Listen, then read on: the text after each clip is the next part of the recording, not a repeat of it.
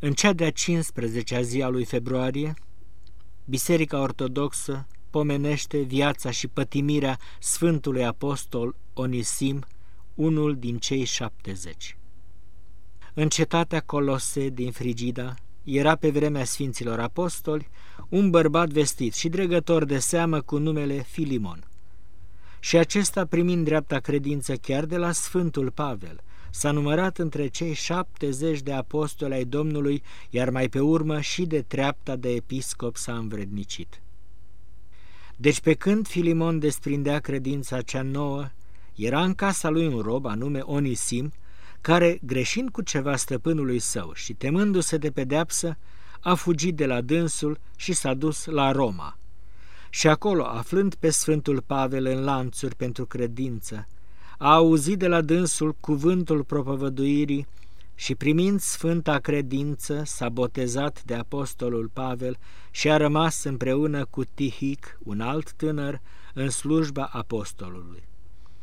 Deci a trimis Sfântul Apostol pe Tihic să ducă creștinilor din Colose o scrisoare care se găsește și astăzi în Sfânta Scriptură.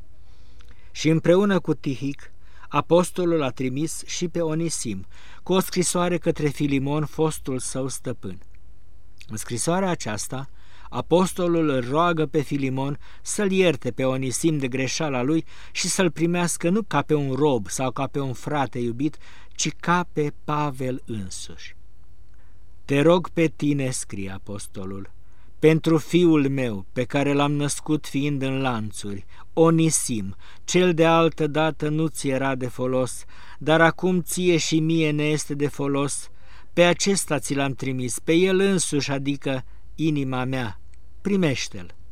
Eu voiam să-l țin la mine, ca în locul tău să-mi slujească mie, care sunt în lanțuri, în locul tău pentru Evanghelie, dar n-am voit să fac nimic fără de încuvințarea ta, pentru ca fapta ta, cea bună, să nu fie silită, ci de bună voie. Că poate pentru aceea a fost despărțit de tine, ca veșnic să fie al tău, dar nu ca un rob, ci mai presus de rob, ca pe un frate iubit, mai ales pentru mine, dar cu atât mai vârtos pentru tine și după trup și în Domnul. Deci dacă mă socotești părtaș cu tine, primește-l pe el ca pe mine. Drept aceea, primind scrisoarea Filimon, l-a întâmpinat cu dragoste pe Onisim, ca pe un frate în Hristos, l-a iertat și l-a eliberat pe el din robie. Iar Onisim, liber, se întoarse la Roma și îl însoțea pe Sfântul Pavel oriunde acesta propovăduia Evanghelia până în Spania. Iar după sfârșitul apostolului, sfințit fiind episcop de Sfântul Pavel, Onisim nu înceta a propovădui împărăția lui Hristos, mergând din cetate în cetate, și a fost prins pe vremea prigoanei lui Domitian.